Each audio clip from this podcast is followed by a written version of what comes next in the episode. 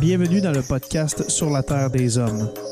Pour profiter au maximum de l'expérience du podcast, prenez quelques minutes pour aimer notre page Facebook. Vous pouvez aussi nous suivre sur Twitter au Sur la Terre des Hommes podcast et sur Instagram au Sur la Terre des Hommes podcast. Si vous possédez un iPhone, prenez une minute pour nous laisser un avis. Ainsi, vous allez faire grimper le podcast dans le moteur de recherche. Finalement, si vous voulez encourager Sur la Terre des Hommes et obtenir des épisodes exclusifs, vous pouvez contribuer monétairement sur la plateforme patreon.com. P-A-T-R-E-O-N.com. Recherchez sur la Terre des Hommes et pour seulement 2 par mois, vous y aurez droit. Le podcast peut désormais débuter. Bienvenue sur la Terre des Hommes.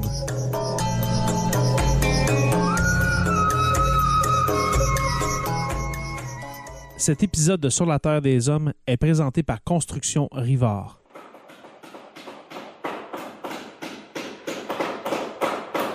La rénovation et la construction, ça passe par la science du bâtiment et de vraies maisons éco-énergétiques. Un des seuls en Abitibi-Témiscamingue qui construit des maisons Novo Climat et Prénet Zéro. De la fondation à la finition d'escalier, ils font tout. Construction avec un S rivard.com ou contactez-les au 819-279-6181. Et de je me souviens.org. Vous êtes un enseignant en histoire du Québec et du Canada? un passionné d'histoire militaire, un étudiant au secondaire, ou simplement quelqu'un de curieux qui aime s'instruire et faire de nouvelles découvertes, vous auriez avantage à connaître Je me souviens. Il s'agit d'un organisme qui offre aux enseignants et enseignantes des outils pédagogiques gratuits pour compléter le programme d'histoire du Québec et qui aide à avoir une meilleure compréhension du rôle du Québec dans les conflits des 100 dernières années. Le contenu est disponible à tous en français et en anglais. Les outils comprennent des expositions virtuelles et itinérantes, des activités clés en main à utiliser en classe, des vidéos et jeux thématiques et un blog avec des informations supplémentaires. Pour de plus amples informations, rendez-vous sur le site web au je me souviens.org ainsi que sur Facebook et Instagram.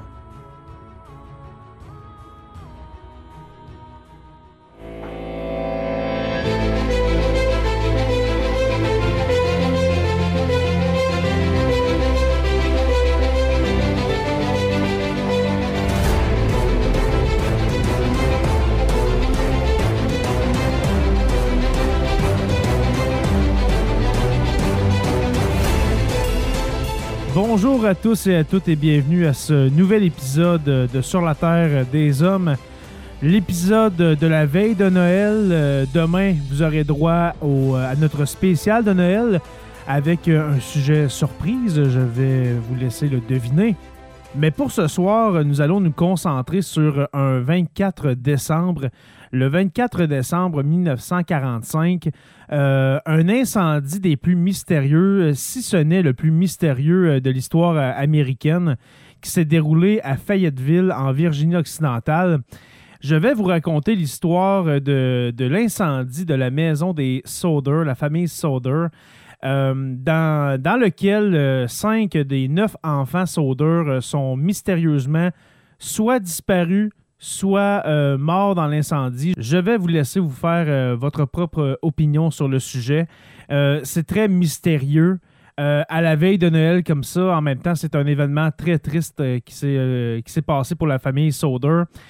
tout ça pour dire que pendant cet épisode, vous allez voir la chronologie, vous allez entendre la chronologie des événements et puis les, les tentatives, voir l'acharnement euh, des parents Soder pour euh, découvrir euh, qu'est-ce qui s'est passé réellement avec leurs cinq enfants disparus. Et notamment, notamment le père George Soder. Alors, avant de vous laisser avec cet épisode sur la disparition des enfants Soder, je tiens à vous souhaiter un joyeux Noël, une belle veille de Noël, et puis demain, un autre épisode vous attend pour le 25 décembre. Mais pour aujourd'hui, le 24 décembre, nous nous concentrons sur la disparition des enfants Soder. C'est parti.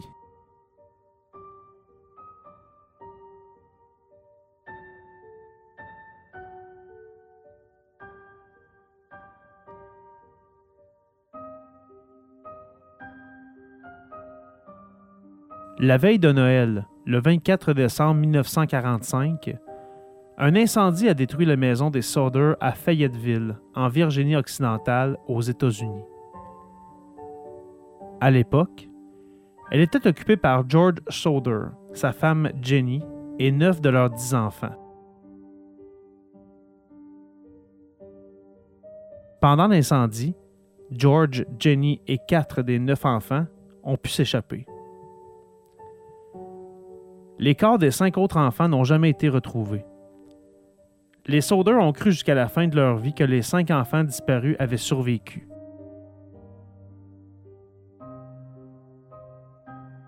Les Sauders n'ont jamais reconstruit la maison, transformant plutôt le site en un jardin commémoratif pour leurs enfants disparus. Dans les années 1950, alors qu'ils commençaient à douter que les enfants avaient péri, la famille a installé un panneau d'affichage sur le site, le long de la route 16, avec des photos des cinq enfants, offrant une récompense pour toute information qui permettrait de clore l'affaire. Ce panneau est resté en place jusqu'à peu après la mort de Jenny Sauder en 1989.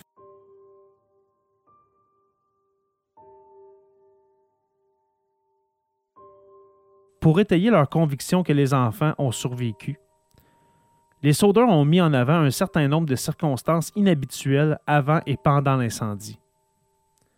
George a constaté la conclusion des pompiers selon laquelle l'incendie était d'origine électrique, soulignant qu'il avait récemment fait refaire le câblage et inspecter la maison.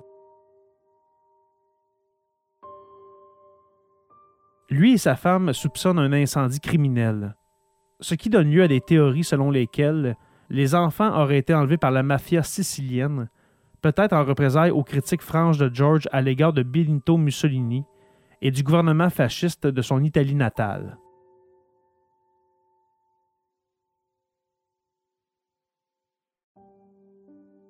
Les efforts déployés par l'État et les autorités fédérales pour approfondir l'enquête au début des années 1950 n'ont pas permis d'obtenir de nouvelles informations. La famille a toutefois reçu plus tard ce qui pourrait être une photo de l'un des garçons à l'âge adulte, dans les années 1960. La dernière sœur survivante, ainsi que les petits-enfants Soder, ont continué à faire connaître l'affaire au 21e siècle dans les médias et en ligne.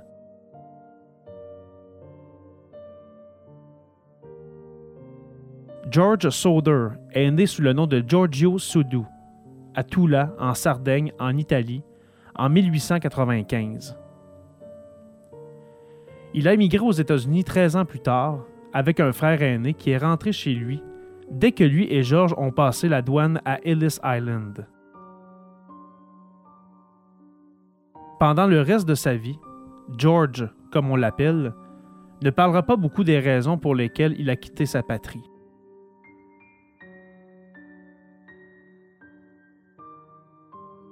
Soder finit par trouver du travail sur les chemins de fer en Pennsylvanie, transportant de l'eau et d'autres fournitures aux ouvriers. Après quelques années, il a pris un emploi plus permanent comme chauffeur à Smithers, en Virginie occidentale. Après quelques années supplémentaires, il a créé sa propre entreprise de camionnage, transportant d'abord de la terre de remplissage sur les chantiers de construction, puis du charbon extrait dans la région. Jenny Cipriani, la fille d'un commerçant de Smithers qui avait également immigré d'Italie dans son enfance, devint l'épouse de George.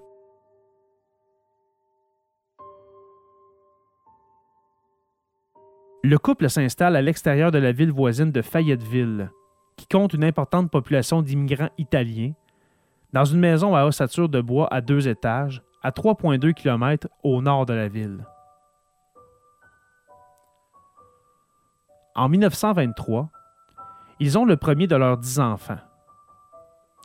L'entreprise de George prospère et ils deviennent l'une des familles de classe moyenne les plus respectées du coin, selon les termes d'un fonctionnaire local.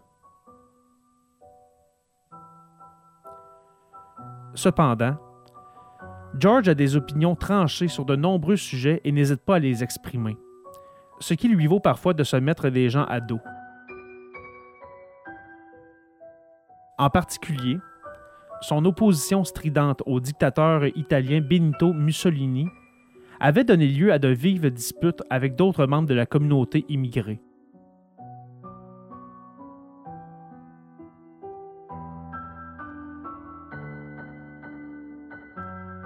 La dernière des enfants Soder, Sylvia, est née en 1943.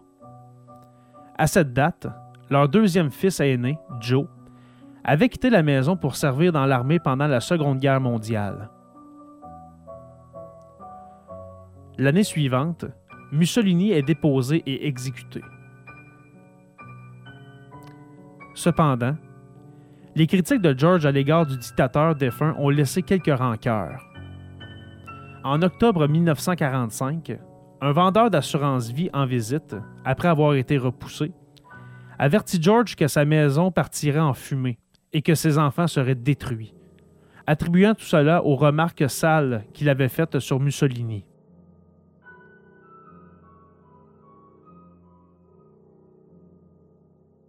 Un autre visiteur de la maison, apparemment à la recherche d'un emploi, en profite pour faire le tour par l'arrière et avertit George qu'une paire de boîtes à fusibles provoquerait un incendie un jour. Cette observation a laissé George perplexe, car il venait de faire refaire le câblage de la maison à l'occasion de l'installation d'une cuisinière électrique. Et la compagnie d'électricité locale avait déclaré par la suite que tout était sûr.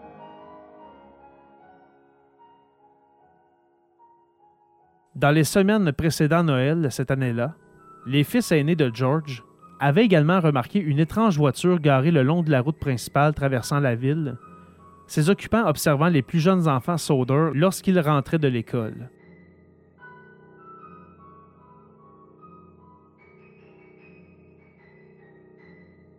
Les Soder fêtent le réveillon de Noël 1945. Marion, la fille aînée, travaillait dans un magasin de bricolage du centre-ville de Fayetteville et elle a surpris trois de ses jeunes sœurs, Marthe, 12 ans, Jenny, 8 ans et Betty, 5 ans, avec de nouveaux jouets qu'elle leur avait achetés en cadeau. Les plus jeunes sont si excitées qu'elles demandent à leur mère si elles peuvent rester debout après l'heure habituelle du coucher.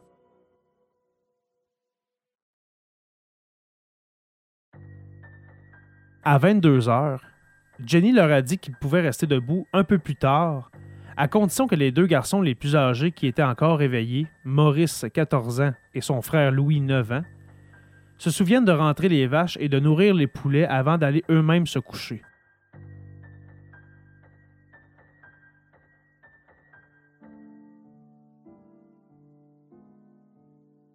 George et les deux garçons les plus âgés, John, 23 ans, et George Junior, 16 ans, qui avaient passé la journée à travailler avec leur père, étaient déjà endormis.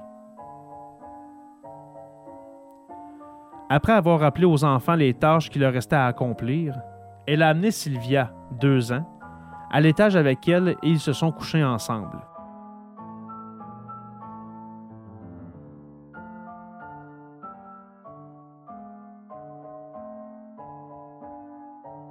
Le téléphone a sonné à minuit et demi. Jenny s'est réveillée et est descendue pour répondre. L'appelant était une femme dont elle ne reconnaissait pas la voix, demandant un nom qui ne lui était pas familier, avec le bruit de rire et de verre qui s'entrechoquaient en arrière-plan. Jenny dit à son interlocutrice qu'elle s'est trompée de numéro et se souvient plus tard du rire bizarre de la femme. Jenny raccroche et retourne se coucher. Elle remarque alors que les lumières sont toujours allumées et que les rideaux ne sont pas tirés, deux choses dont les enfants s'occupent normalement lorsqu'ils veillent plus tard que leurs parents. Marion s'est endormie sur le canapé du salon et Jenny suppose que les autres enfants qui ont veillé plus tard sont remontés au grenier où ils dorment. Elle ferme les rideaux, éteint les lumières et retourne se coucher.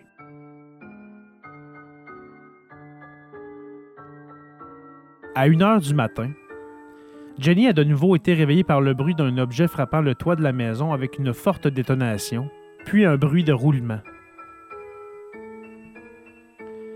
Après n'avoir rien entendu de plus, elle s'est rendormie. Après une autre demi-heure, elle s'est à nouveau réveillée, sentant une odeur de fumée. En se levant à nouveau, elle a constaté que la pièce que George utilisait comme bureau était en feu, autour de la ligne téléphonique et de la boîte à fusibles.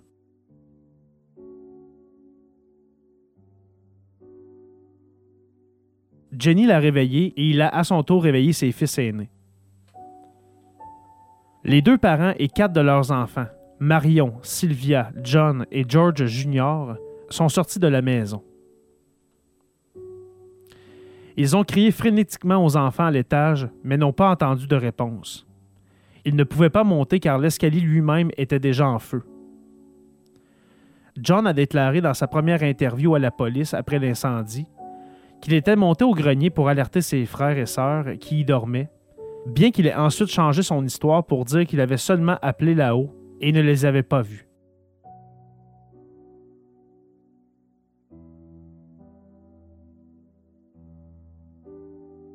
Les efforts pour trouver de l'aide et secourir les enfants se sont compliqués de façon inattendue. Le téléphone ne fonctionnant pas, Marion a couru chez un voisin pour appeler les pompiers. Un automobiliste qui circulait sur la route voisine avait également vu les flammes et a appelé d'une taverne proche.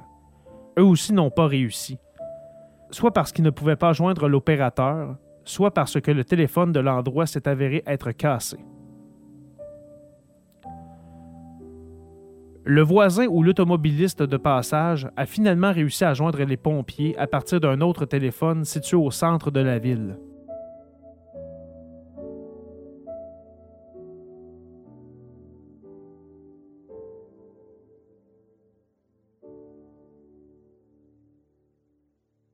George, pieds nus, a escaladé le mur et a brisé une fenêtre du grenier, se coupant le bras au passage.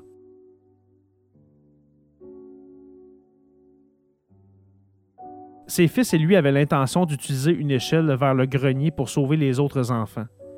Mais elle n'était pas à son emplacement habituel, appuyée contre la maison, et ne pouvait être trouvée nulle part à proximité. Un baril d'eau qui aurait pu être utilisé pour éteindre le feu était gelé.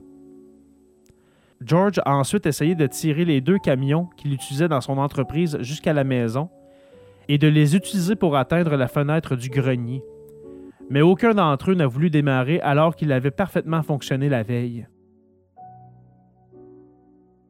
Frustrés, les six soudeurs qui s'étaient échappés n'ont eu d'autre choix que de regarder la maison brûler et s'effondrer au cours des 45 minutes suivantes.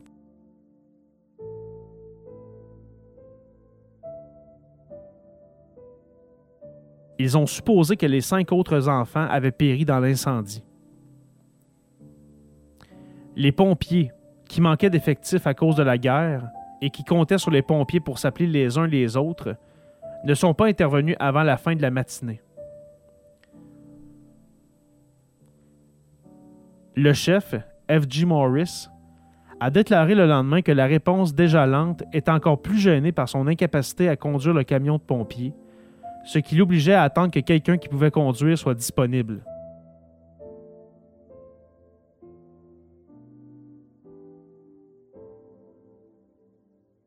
Les pompiers, dont l'un était le frère de Jenny, ne pouvaient faire grand-chose d'autre que de regarder les cendres laissées dans le sol des souders.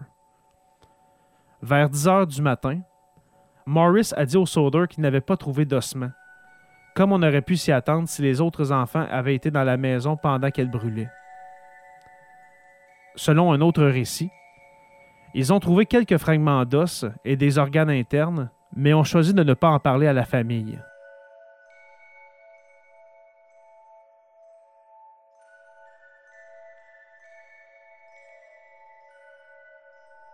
Morris a demandé à George de laisser le site intact afin que le bureau du capitaine des pompiers puisse mener une enquête plus approfondie. Cependant, au bout de quatre jours, George et sa femme n'ont plus supporté la vue de l'incendie et ont passé au bulldozer 1,5 mètres de terre sur le site avec l'intention de le transformer en jardin commémoratif pour les enfants disparus.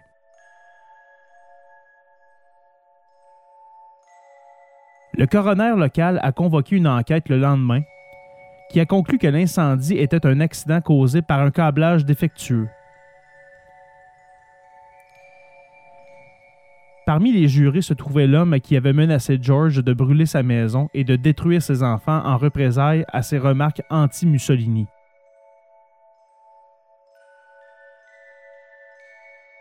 Les certificats de décès des cinq enfants ont été délivrés le 30 décembre. Le journal local s'est contredit, déclarant que tous les corps avaient été retrouvés, puis plus tard dans le même article, rapportant que seule une partie d'un corps avait été récupérée.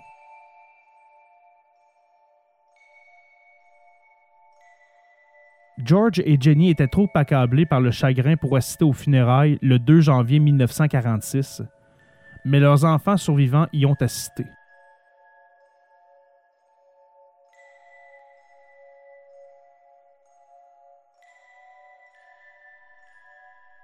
Peu de temps après, alors qu'ils commençaient à reconstruire leur vie, les soudeurs ont commencé à remettre en question toutes les conclusions officielles sur l'incendie. Ils se demandaient pourquoi, s'il avait été causé par un problème électrique, les lumières de Noël de la famille étaient restées allumées pendant les premières phases de l'incendie, alors que le courant aurait dû s'éteindre.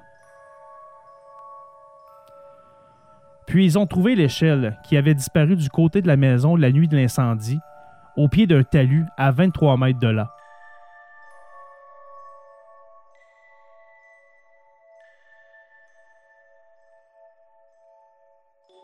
Un réparateur de téléphone a dit au soudeur que la ligne téléphonique de la maison n'avait pas été brûlée dans l'incendie, comme il l'avait d'abord pensé, mais qu'elle avait été coupée par quelqu'un qui avait voulu et pu escalader le poteau de 14 pieds et atteindre deux pieds de distance pour le faire.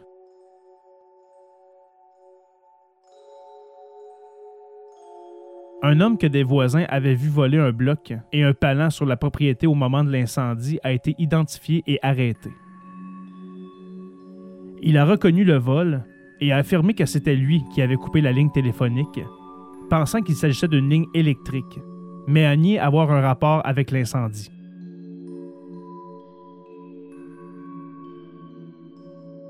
Cependant, il n'existe aucun document identifiant le suspect. Et la raison pour laquelle il aurait voulu couper les lignes électriques de la maison Soder, tout en volant le bloc et le palan, n'a jamais été expliquée.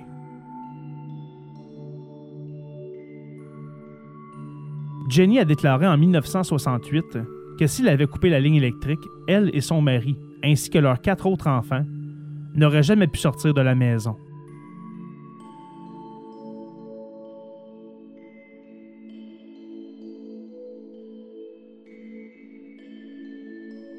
Jenny avait également du mal à accepter la conviction de Morris, selon laquelle toute trace des corps des enfants avait été entièrement brûlée dans l'incendie.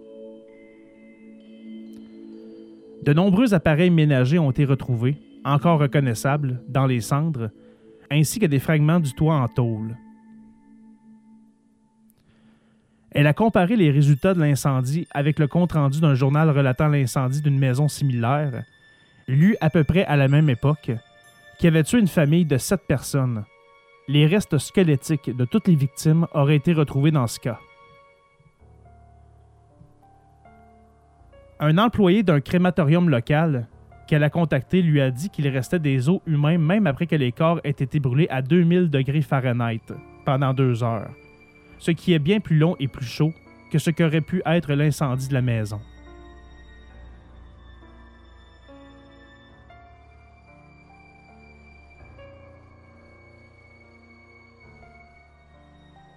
Le fait que les camions des Soder n'aient pas démarré a également été pris en compte.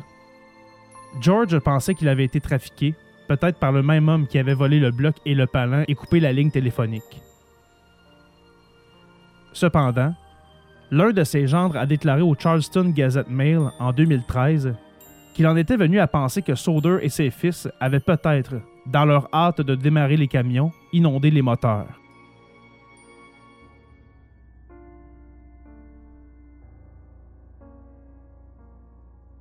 Certains comptes rendus ont suggéré que l'appel téléphonique à un numéro erroné à la maison des Soder pourrait également avoir été lié d'une manière ou d'une autre à l'incendie et à la disparition des enfants. Cependant, les enquêteurs ont retrouvé plus tard la femme qui avait passé l'appel. Elle a confirmé qu'il s'agissait d'un faux numéro de sa part.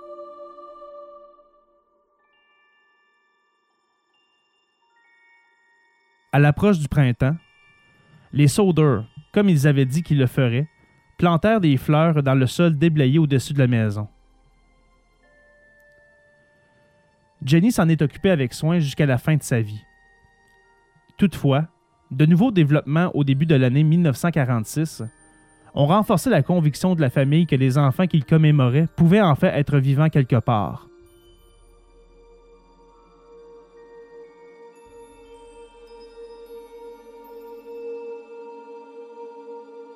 Des preuves sont apparues qui confortent leur conviction que l'incendie n'avait pas commencé par un défaut électrique et qu'il avait été déclenché délibérément. Le chauffeur d'un bus qui passait par Fayetteville à la fin de la veille de Noël a déclaré qu'il avait vu des gens lancer des boules de feu sur la maison. Quelques mois plus tard, lorsque la neige avait fondu, Sylvia a trouvé un petit objet dur, vert foncé, ressemblant à une balle en caoutchouc dans les broussailles à proximité. George, se rappelant le récit de sa femme d'un bruit sourd sur le toit avant l'incendie, a déclaré que cela ressemblait à une grenade à main bombe ananas ou à un autre dispositif incendiaire utilisé au combat. La famille a par la suite affirmé que, contrairement à la conclusion du capitaine des pompiers, le feu avait commencé sur le toit, bien qu'il n'y ait alors aucun moyen de le prouver.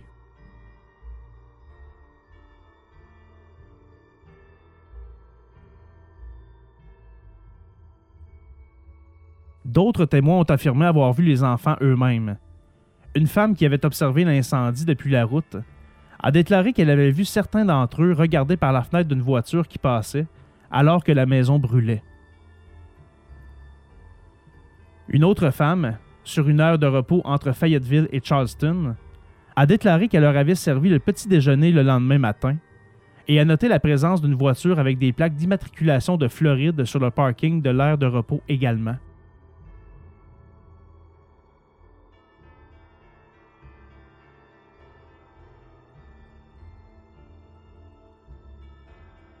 Les Souders ont engagé un détective privé nommé C.C. Tinsley de la ville voisine de Goley Bridge pour examiner l'affaire.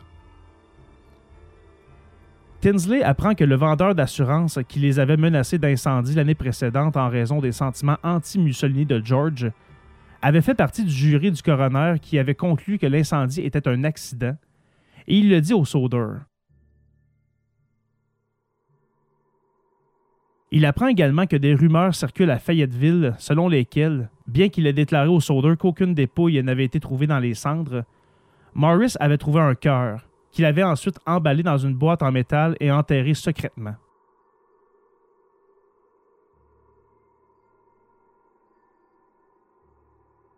Morris avait apparemment confessé cela à un pasteur local, qui l'a confirmé à George. George et Tinsley se sont rendus chez Morris et l'ont confronté à cette nouvelle.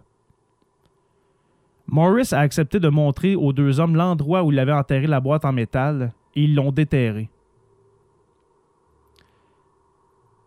Ils apportent ce qu'ils trouvent à l'intérieur de la boîte à un entrepreneur de pompe funèbre local qui, après l'avoir examiné, leur dit qu'il s'agit en réalité d'un foie de bœuf frais qui n'a jamais été exposé au feu. Plus tard, d'autres rumeurs ont circulé à Fayetteville, selon lesquelles Morris aurait admis par la suite que la boîte contenait le foie ne provenant pas de l'incendie.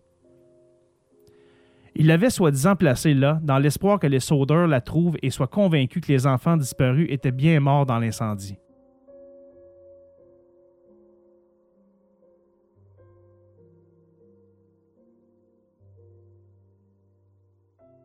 George n'attendait pas que les rapports d'observation arrivent. Parfois, il les faisait lui-même. Après avoir vu dans un magazine une photo de jeune danseuse de ballet à New York qui ressemblait à l'une de ses filles disparues, Betty, il a conduit jusqu'à l'école de la fille, où ses demandes répétées pour la voir ont été refusées.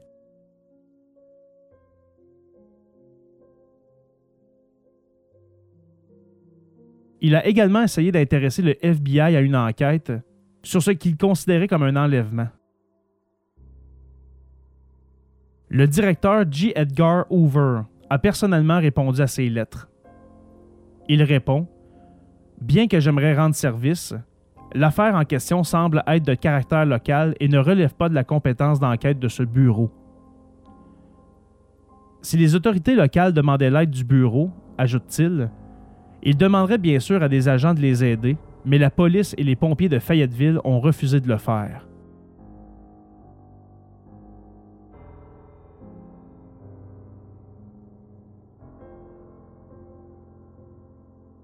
En août 1949, George a réussi à persuader Oscar Hunter, un pathologiste de Washington, de superviser une nouvelle recherche dans la Terre sur le site de la maison.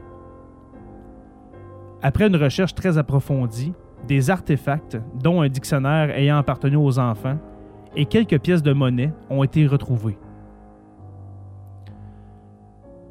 Plusieurs petits fragments d'os ont été déterrés et il a été déterminé qu'il s'agissait de vertèbres humaines.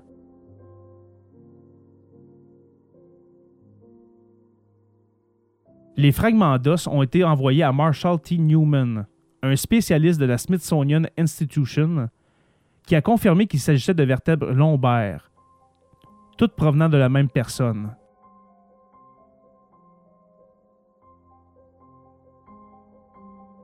Il dit Comme les évidements transversaux sont fusionnés, l'âge de cet individu au moment de sa mort devait être de 16 ou 17 ans. La limite supérieure de l'âge devait être d'environ 22 ans, puisque les centras, qui fusionnent normalement à 23 ans, ne sont toujours pas fusionnés. Ainsi, compte tenu de cette fourchette d'âge, il était peu probable que ces os proviennent de l'un des cinq enfants disparus, puisque l'aîné, Morris, avait 14 ans à l'époque. Bien que le rapport admette que les vertèbres d'un garçon de son âge étaient parfois assez avancées pour sembler se situer dans la partie inférieure de la fourchette.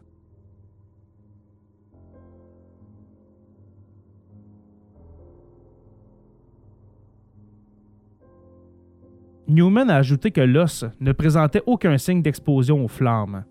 De plus, il a reconnu qu'il était très étrange que ces os soient les seuls trouvés puisqu'un feu de bois de si courte durée aurait dû laisser derrière lui les squelettes complets de tous les enfants.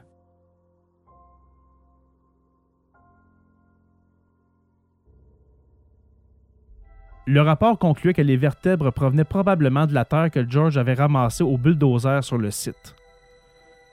Plus tard, Tinsley aurait confirmé que les fragments d'os provenaient d'un cimetière voisin de Mount Hope, mais il n'a pas pu expliquer pourquoi ils avaient été prélevés dans ce cimetière, ni comment ils s'étaient retrouvés sur le site de l'incendie.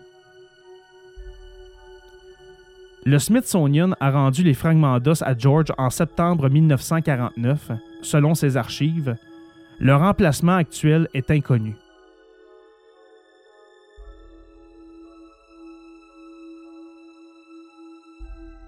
L'enquête et ses conclusions ont attiré l'attention nationale et la législature de Virginie-Occidentale a tenu deux audiences sur l'affaire en 1950. Cependant, par la suite, le gouverneur O.K.L. Peterson et le superintendant de la police de l'État, W.E. Burchett, ont déclaré au Sauder que l'affaire était sans espoir et l'ont classé au niveau de l'État. Le FBI a décidé qu'il était compétent pour un éventuel enlèvement inter-État mais a abandonné l'affaire après deux ans de suivi de pistes infructueuses.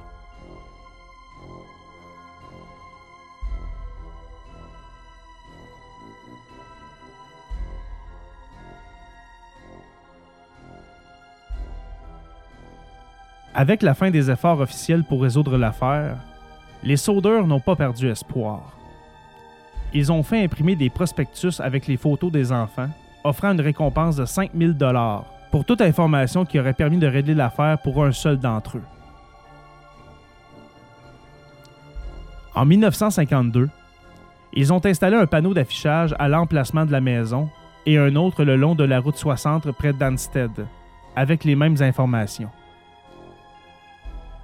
Ce panneau allait devenir un point de repère pour la circulation à travers Fayetteville sur la route américaine 19, qui est aujourd'hui la route 16.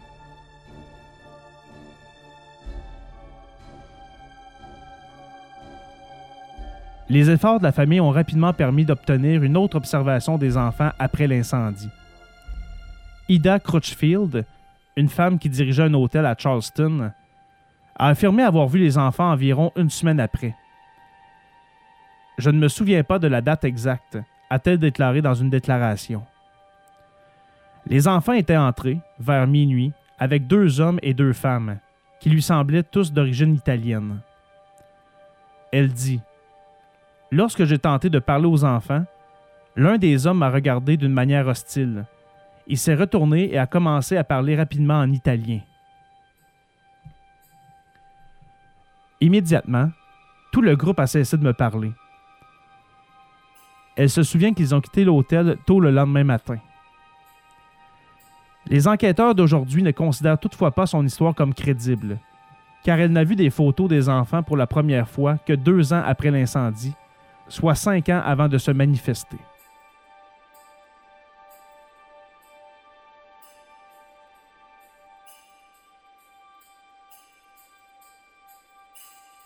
George a suivi des pistes en personne, se rendant dans les régions d'où provenaient les tuyaux. Une femme de Saint-Louis, au Missouri, a affirmé que Martha était détenue dans un couvent là-bas. Un client de bar au Texas a affirmé avoir entendu deux autres personnes faire des déclarations incriminantes au sujet d'un incendie survenu la veille de Noël en Virginie occidentale quelques années auparavant.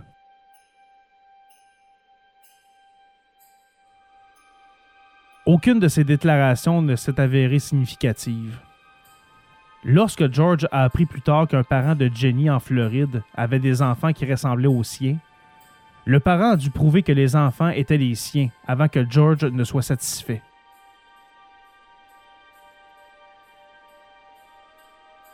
En 1967, George se rend dans la région de Houston pour enquêter sur une autre information. Une femme de la région avait écrit à la famille disant que Louis lui avait révélé sa véritable identité un soir après avoir trop bu. Elle croyait que Maurice et lui vivaient tous deux quelque part au Texas.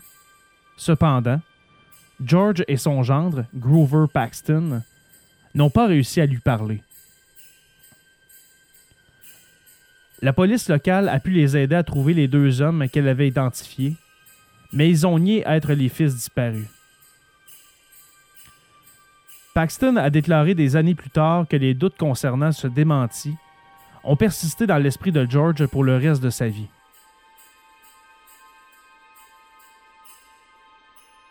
Une autre lettre reçue cette année-là apporta au Sauder ce qu'il croyait être la preuve la plus crédible qu'au moins Louis était encore en vie.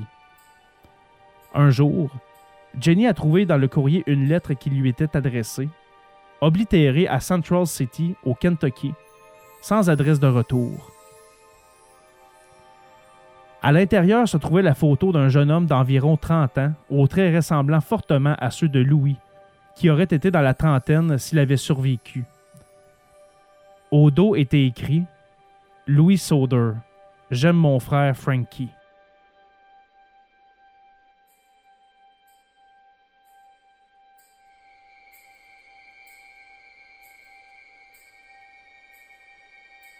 La famille engagea un autre détective privé pour se rendre à Central City et enquêter sur la missive, mais il ne fit jamais rapport au Soder et ils ne purent le localiser par la suite. La photo leur donna néanmoins de l'espoir. Ils l'ajoutèrent au panneau d'affichage en laissant Central City en dehors de celui-ci et de toute autre information publiée, de peur que Louis ne se fasse mal, et en placèrent un agrandissement au-dessus de leur cheminée.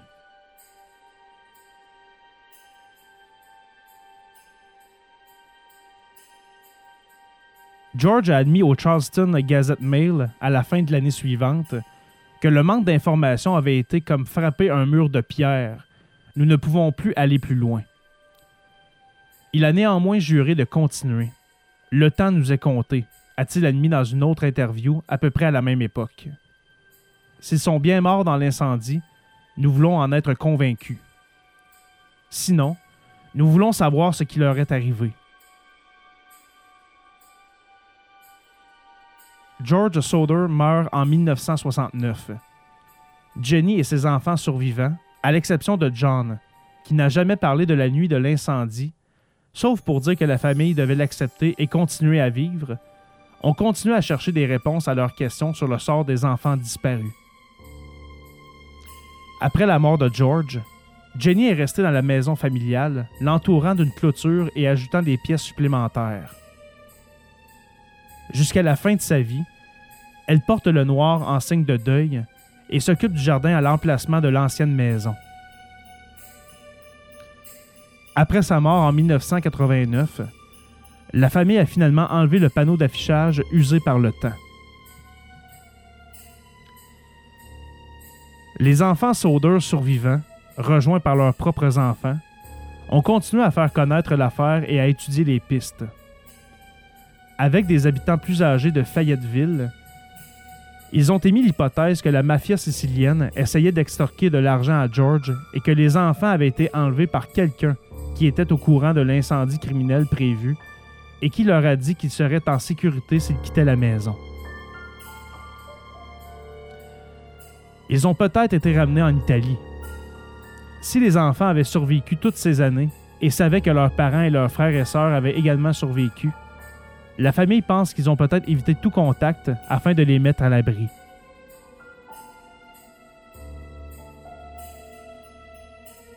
Sylvia Soder Paxton, la plus jeune de la famille, est décédée en 2021. Elle était dans la maison la nuit de l'incendie, ce qui, selon elle, est son plus ancien souvenir. J'étais la dernière des enfants à quitter la maison, s'était-elle souvenue au Gazette Mail en 2013. Elle et son père restaient souvent debout tard, à discuter de ce qui aurait pu se passer. J'ai vécu leur chagrin pendant longtemps. Elle croyait que ses frères et sœurs avaient survécu cette nuit-là et a participé aux efforts pour les retrouver et faire connaître l'affaire. Sa fille a déclaré en 2006 Elle a promis à mes grands-parents qu'elle ne laisserait pas l'histoire mourir, qu'elle ferait tout ce qu'elle pourrait.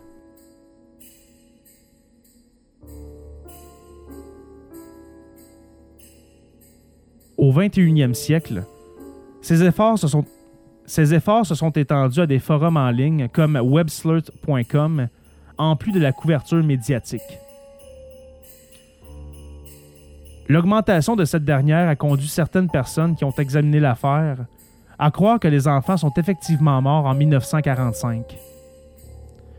George Bragg, un auteur local qui a écrit sur l'affaire dans son livre de 2012 West Virginia Unsolved Murders, pense que John disait la vérité dans son récit initial, lorsqu'il a déclaré avoir essayé de réveiller physiquement ses frères et sœurs avant de fuir la maison. Il admet que cette conclusion peut encore ne pas être correcte. Il admet que cette conclusion peut encore ne pas être correcte. La logique vous dit qu'ils ont probablement brûlé dans l'incendie, mais vous ne pouvez pas toujours suivre la logique, dit-il. Stacy Horn, qui a réalisé un reportage sur l'affaire pour le National Public Radio autour de son 60e anniversaire en 2005, pense également que la mort des enfants dans l'incendie est la solution la plus plausible. Dans un article contemporain publié sur son blog et contenant des éléments qu'elle a dû couper de son récit pour des raisons de temps, elle note que le feu a continué à couver toute la nuit après l'effondrement de la maison et que deux heures n'étaient pas suffisantes pour fouiller minutieusement les cendres. Même si cela avait été le cas, les pompiers n'auraient peut-être pas su quoi chercher. Cependant, dit-elle, il y a suffisamment de bizarreries dans toute cette affaire pour que si un jour on apprend que les enfants ne sont pas morts dans l'incendie, je ne sois pas choqué.